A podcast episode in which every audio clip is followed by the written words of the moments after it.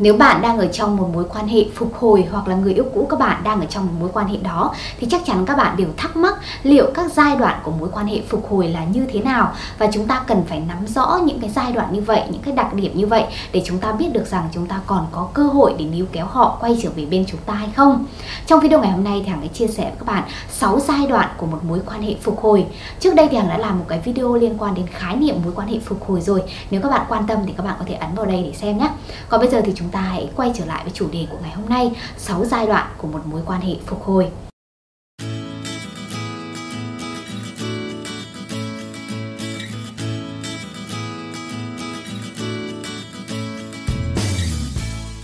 Xin chào tất cả các bạn, lại là Hằng đây. Các bạn đã xem bao nhiêu video liên quan đến chủ đề hẹn hò, tình yêu và cuộc sống của Hằng rồi. Hằng ở đây để chia sẻ với các bạn tất cả những lời khuyên, những kinh nghiệm để các bạn có thể tìm thấy hạnh phúc của mình sớm hơn một chút nhé nếu như đây là lần đầu tiên các bạn ghé thăm kênh của Hằng thì đừng quên ấn đăng ký kênh Hằng hóm hình và nhấn vào quả chuông thông báo bên cạnh. Như vậy thì mỗi lần Hằng ra những video mới, YouTube sẽ gửi thông báo về với điện thoại của các bạn và chúng ta có thể sẽ gặp nhau sớm hơn. Còn nếu như các bạn đã quá quen thuộc với những video của Hằng rồi thì các bạn hãy đừng ngại để lại một vài bình luận dưới video này, chia sẻ video đến với nhiều người hơn nữa nhé. Một người vừa phải kết thúc một cái mối quan hệ nghiêm túc lâu dài và bắt đầu vào một mối quan hệ phục hồi thì trong cảm xúc tâm lý của họ sẽ phải gánh chịu một vài những cái khó khăn. À, chúng ta cũng cần phải hiểu được đặc điểm này để biết à, để cách khi mà các bạn yêu một người vừa trải qua một mối quan hệ lâu dài hoặc chính các bạn là người à, vừa trải qua cái mối quan hệ đó khi bắt đầu vào một mối quan hệ phục hồi thì chúng ta cần phải kiên nhẫn hơn để có thời gian gắn kết cảm xúc trở lại với người mới để chúng ta có thể chắc chắn rằng cái tình yêu phục hồi này nó kéo dài và nó không làm tổn thương bất cứ ai kể cả bản thân chúng ta lẫn đối phương của chúng ta à, các bạn đang thắc mắc rằng liệu những cái giai đoạn của mối quan hệ phục hồi là như thế nào? Bây giờ thằng sẽ chia sẻ cho các bạn. Cái giai đoạn đầu tiên của mối quan hệ phục hồi đó chính là sự say mê. Với một mối quan hệ phục hồi thì như hằng đã chia sẻ trước đây trong video cũ thì chúng ta sẽ chia làm hai kiểu. Đó là khi các bạn là người chủ động chia tay với mối quan hệ trước và các bạn bước vào mối quan hệ phục hồi. Và thứ hai là các bạn là người bị chia tay các bạn là người bị đá. Vì vậy cái cảm xúc của hai đối tượng này nó là hoàn toàn khác nhau. Với video này thì hằng chỉ tập trung nói về cái đối tượng thứ nhất tức là các bạn đã chủ động nói tiếng chia tay với người cũ và các bạn hoàn toàn à, dễ dàng để có thể tiếp nhận cái mối quan hệ mới này. À, khi các bạn bắt đầu vào mối quan hệ phục hồi thì cái giai đoạn đầu tiên các bạn trải qua đó chính là sự say mê. Khi mà chúng ta vừa mới kết thúc mối quan hệ cũ khi mà các bạn cảm giác rằng các bạn vừa mới thoát ra khỏi một cái mối quan hệ mà các bạn cảm thấy mệt mỏi và à, khó chịu với mối quan hệ đó thì đây là cái lúc các bạn cảm thấy rất là thoải mái để có thể đón nhận những cái điều mới. Các bạn cảm giác như vừa mới ra khỏi một cái nhà tù của cảm xúc, khi chúng ta đã có thể ờ, có những cái cảm xúc mà chúng ta, khi mà chúng ta có thể chủ động yêu hay là chủ động tán tỉnh, hẹn hò với một người khác, chứ không phải là một mối quan hệ cũ. À, như các bạn cũng đã biết rồi à, khi mà các bạn kết thúc mối quan hệ cũ thì có lẽ các bạn đang cảm thấy khá là vui vẻ và thoải mái. Chúng ta cũng sẽ nhẹ nhõm hơn nhẹ nhàng hơn để đón nhận những cái điều mới trong cuộc sống. Và khi các bạn bỗng dưng gặp một người nào đó đồng điệu về cảm xúc à, có thể chia sẻ cùng với nhau những cái buồn vui. Các bạn cảm thấy khá dễ dàng để có thể nói chuyện với họ hay là chia sẻ với họ nhiều điều. Và chúng ta nhanh chóng có thể bước vào một cái giai đoạn rằng à, cảm giác đó là cái người đúng nhất vào thời điểm này. Và chúng ta không ngần ngại để có thể tiến đi xa hơn hay là chúng ta không không ngần ngại để có thể tỏ tình để có thể ở bên cạnh nhau gắn kết với nhau. Dường như cái giai đoạn đầu tiên này nó diễn ra khá là nhanh bởi vì khi mà chúng ta mới kết thúc mối tình cũ ấy, thì chúng ta sẽ cảm thấy rất là tự do. À, chúng ta à, có những cái thói quen cũ khi mà chúng ta đang có cái người cũ đồng hành cùng với chúng ta. Và ngay lập tức chúng ta sẽ có thể dễ tính hơn trong việc lựa chọn một người nào đó để có thể tiếp tục làm những cái thói quen tình yêu đó. Trong cái giai đoạn say mê đầu tiên này thì à, dường như các bạn sẽ cảm thấy khá là bao dung trong cái mối quan hệ đó. Các bạn bắt đầu đặt người mới này lên một cái vị trí khá là cao. Các bạn cảm thấy rằng gần như họ không có khuyết điểm gì. Họ có thể mang lại cho các bạn những cái cảm xúc rất là tuyệt vời trong tình yêu. Và việc đó khiến cho các bạn cảm giác rằng giống như người này chính là người cuối cùng để các bạn có thể gắn kết trong cuộc đời này vậy chính vì cái giai đoạn say mê này nó đến quá nhanh hay là chúng ta lừa dối chính cảm xúc của chúng ta, mà có thể dường như chúng ta đã nhìn mọi thứ quá màu hồng. Và đến khi những cái giai đoạn sau này khi mà chúng ta nhìn thấy những cái điểm khác biệt hay là những cái điểm ờ, gì hay là những cái hạn chế của đối phương lại khiến cho chúng ta cảm thấy khó chịu và bớt bao dung đi nhiều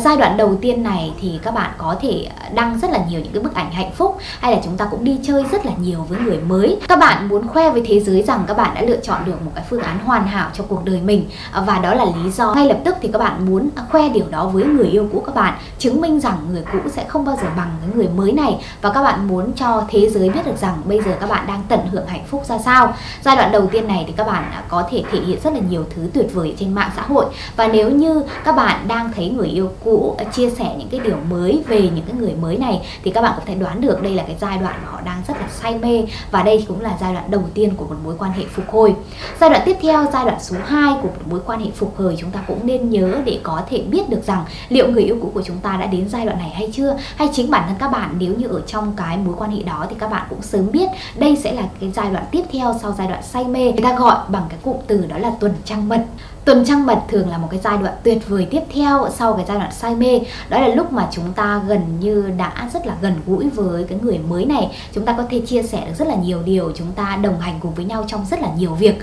Thường những cái cặp đôi mà vừa mới kết hôn xong thì người ta dùng tuần trăng mật để chỉ đến một cái khoảng thời gian tuyệt vời khi chúng ta có thể ở cạnh bên nhau, đồng hành và chia sẻ cùng với nhau nhiều điều. Nó giống như là một cái bước khởi đầu tuyệt vời của hạnh phúc và cái giai đoạn số 2 này cũng như vậy, trong một mối quan hệ phục hồi khi mà đến giai đoạn tuần trăng mật thì dường như các bạn sẽ nhìn đối phương giống như là cái người mà các bạn yêu nhất trên đời này. Các bạn có thể làm tất cả mọi thứ cho họ và họ cũng ở một cái vị trí ưu tiên cao nhất trong cuộc sống của bạn trong tại thời điểm đó. Và chúng ta à, đối với người mới thì chúng ta có thể sẵn sàng làm nhiều điều với họ nhiều hơn và chúng ta cũng có thể chia sẻ nhiều điều với họ hơn. Một cách chắc chắn để các bạn có thể phán đoán xem liệu người cũ các bạn đã vào cái giai đoạn tuần trăng mật hay chưa, đó là các bạn có thể nhìn vào cái nét mặt của họ. À, nét mặt hay là cái ngôn ngữ cơ thể thì không biết nói dối. Khi các bạn có thể nhìn vào đấy các bạn có thể thấy được cái sự vui tươi hạnh phúc. Thì đó chính là cái giai đoạn mà họ đang tận hưởng thật sự của giai đoạn tuần trăng mật.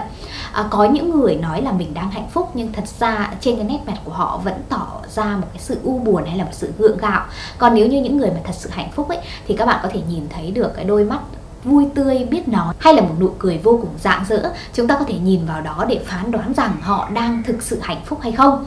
à, nếu như các bạn à, thường xuyên à, theo dõi những cái hình ảnh của người yêu cũ ở trên mạng xã hội thì các bạn cũng có thể sớm biết được rằng liệu họ đang ở trong giai đoạn này hay không. Thông qua những bức ảnh họ chia sẻ cùng với nhau họ có thể tăng tên nhau vào và à, chia sẻ đến việc họ đi chơi cùng nhau du lịch cùng nhau làm rất là nhiều điều cùng nhau. Đó chính là những cái bằng chứng chứng tỏ rằng họ đang hạnh phúc như thế nào và họ đang tận hưởng cùng với người mới những cái giây phút tuyệt vời đó nếu như trong mối quan hệ cũ các bạn mất một cái khoảng thời gian khá là dài nhiều tháng hoặc thậm chí là nhiều năm để chúng ta có thể bước đến cái giai đoạn số 2 tuần trăng mật này thì với cái mối quan hệ phục hồi tốc độ nó có thể tăng lên 50 lần đó là cái con số mà các chuyên gia tâm lý đã chia sẻ Tại sao lại như vậy? Bởi vì sau cái khoảng thời gian mà chúng ta vừa mới chia tay, vừa mới kết thúc mối quan hệ cũ thì chúng ta sẽ có thể nhanh chóng để có thể đạt đến những cái giây phút cảm xúc vui vẻ và hạnh phúc như vậy trong tình yêu với một người mới. Và đó là lý do mà chúng ta thường nhanh chóng để có thể có được tất cả những cái điều đó bằng việc tăng cái tốc độ để có thể tiến gần với người mới hơn hay là chia sẻ những cảm xúc hạnh phúc với người mới nhiều hơn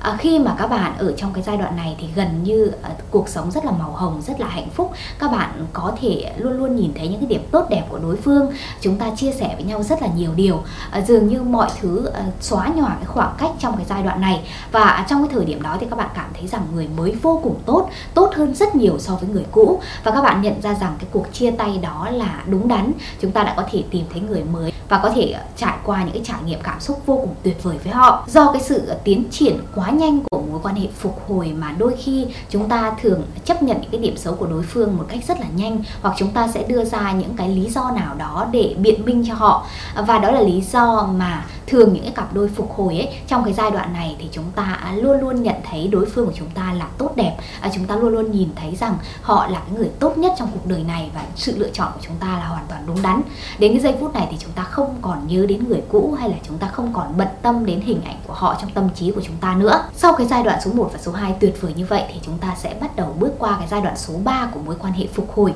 đó chính là thực tế và xung đột.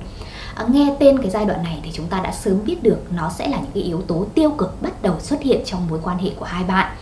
à, thật ra vì trong giai đoạn đầu tiên và giai đoạn số 2 chúng ta đã quá vội vàng à, chúng ta à, vù vập với nhau chúng ta à, tấn công nhau quá nhanh chúng ta nhìn thấy những cái điểm tốt của nhau. Và đến khi à, trong cái khoảng thời gian chúng ta gắn bó lâu hơn một chút thì chúng ta bắt đầu nhận ra những cái hạn chế nào đó những cái khuyết điểm của đối phương. Và đó là lý do mà chúng ta nhìn thấy được à, thực ra người này không tốt như chúng ta tưởng hay là chúng ta cũng không hợp nhau như chúng ta tưởng. Và đây là lúc mà những cái tranh cãi những cái mâu thuẫn bắt đầu xảy ra à, chúng ta sẽ bắt đầu đầu à, tranh cãi nhiều hơn à, nói chuyện khó chịu với nhau nhiều hơn. À, lúc này thì chúng ta bắt đầu nảy sinh ra một vài những cái cuộc cãi vã hay thậm chí là những cái hành động nào đó, lời nói nào đó mà gây tổn thương lẫn nhau thường thì giai đoạn này nó diễn ra trong một cái khoảng thời gian cũng ngắn ngay sau cái khoảng thời gian tuần trăng mật. Sau khi mà chúng ta ở bên nhau nhìn thấy những cái điểm ngọt ngào của nhau và tiếp sau đó chúng ta lại trở về với hiện tại thực tế nó phụ phàng hơn và chúng ta lại bắt đầu nổ ra những cái tranh cãi. Những điều trước đây mà các bạn không hề bận tâm về đối phương hay là chúng ta bỏ qua rất là nhanh thì đây là lúc mà các bạn lại soi mói các bạn lại xăm soi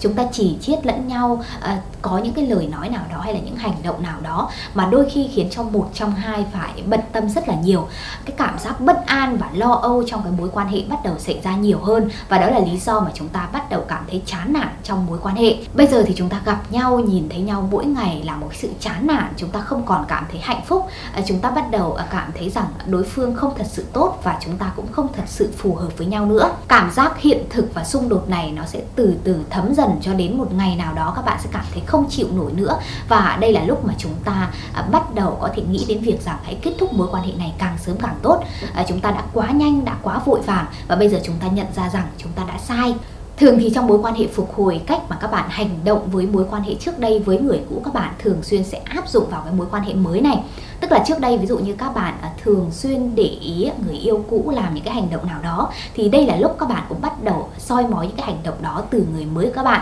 Và bởi vì các bạn cảm thấy khó chịu vì người yêu cũ, thì bây giờ các bạn cũng sẽ dễ dàng khó chịu với người mới với những cái đặc điểm như vậy. À, chúng ta sẽ bắt đầu có những cái xung đột thường xuyên hơn và đó là những cái điều mà khiến cho cả hai đều cảm thấy mệt mỏi trong trong tình yêu và cái sau cái giai đoạn số 3 giai đoạn thực tế và xung đột này, thì chúng ta lại bước sang một cái giai đoạn số 4 nó cao hơn, nó ở một cái mức độ mới nhiều xung đột hơn, đó chính là giai đoạn hoài niệm và so sánh. Vì các mối quan hệ phục hồi nó thường diễn ra quá nhanh, nó không tuân theo bất cứ một quy luật nào. Ví dụ như với những cái mối quan hệ cũ, nghiêm túc, lâu dài thì chúng ta sẽ mất một cái khoảng thời gian rất là dài để tìm hiểu nhau, sau đó hẹn hò nhau, sau đó tỏ tình, sau đó yêu và có những cái giai đoạn hạnh phúc sau đó. Thì với mối quan hệ phục hồi, mọi thứ nó diễn ra quá nhanh nhanh đến mức các bạn cũng không có một cái tuần tự tự nhiên nào. Đôi khi nó quá gượng ép và đến cái giai đoạn mà chúng ta có những cái xung đột, những cái cãi vã này, thì chúng ta ngay lập tức lại nghĩ về quá khứ, nghĩ về mối quan hệ cũ. Đây là lúc mà chúng ta bắt đầu hoài niệm đến những cái điều mà xảy ra trong quá khứ. Chúng ta bắt đầu có những cái sự so sánh giữa người cũ và người mới.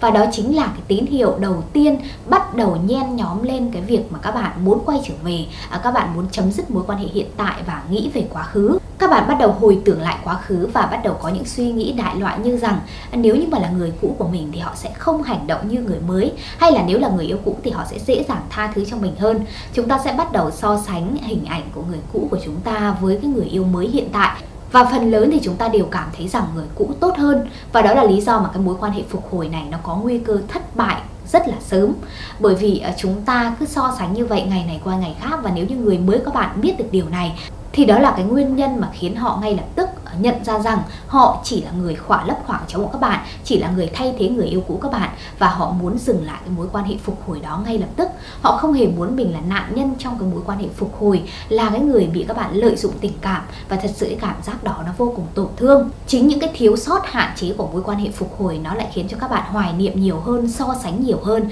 và lại càng khiến cho cái tốc độ tan vỡ của cái mối tình mới này nó lại càng diễn ra nhanh hơn. Ờ, chúng ta cứ cãi vã, chúng ta lại mâu thuẫn thì chúng ta lại nghĩ về người cũ. Chúng ta bắt đầu ờ, đặt hai người lên một cái cán cân so sánh và chúng ta cố gắng để tìm ra những cái điểm tốt của người cũ. Và ngược lại, chúng ta lại nhận ra những cái điểm xấu của người mới mà trước đây chúng ta bỏ qua. Và cái giai đoạn à, số 4 này, nó lại là tiền đề cho cái giai đoạn tiếp theo, giai đoạn số 5 đó chính là hối tiếc và thất vọng.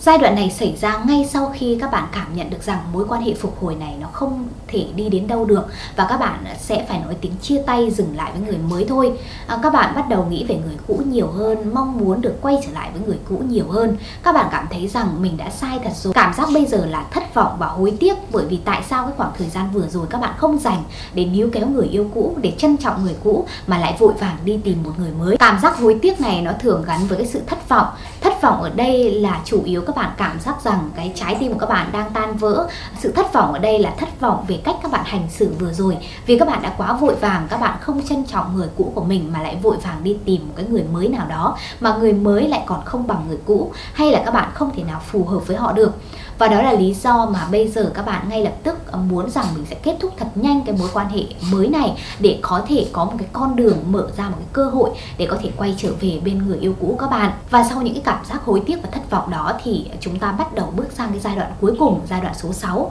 đó chính là kết nối lại hoặc là từ bỏ. À, nói đúng ra đó là chúng ta sẽ có hai cái lựa chọn của các bạn khi mà các bạn có quyết định rằng mình sẽ đi tiếp cái mối quan hệ phục hồi này hay là các bạn sẽ từ bỏ hoàn toàn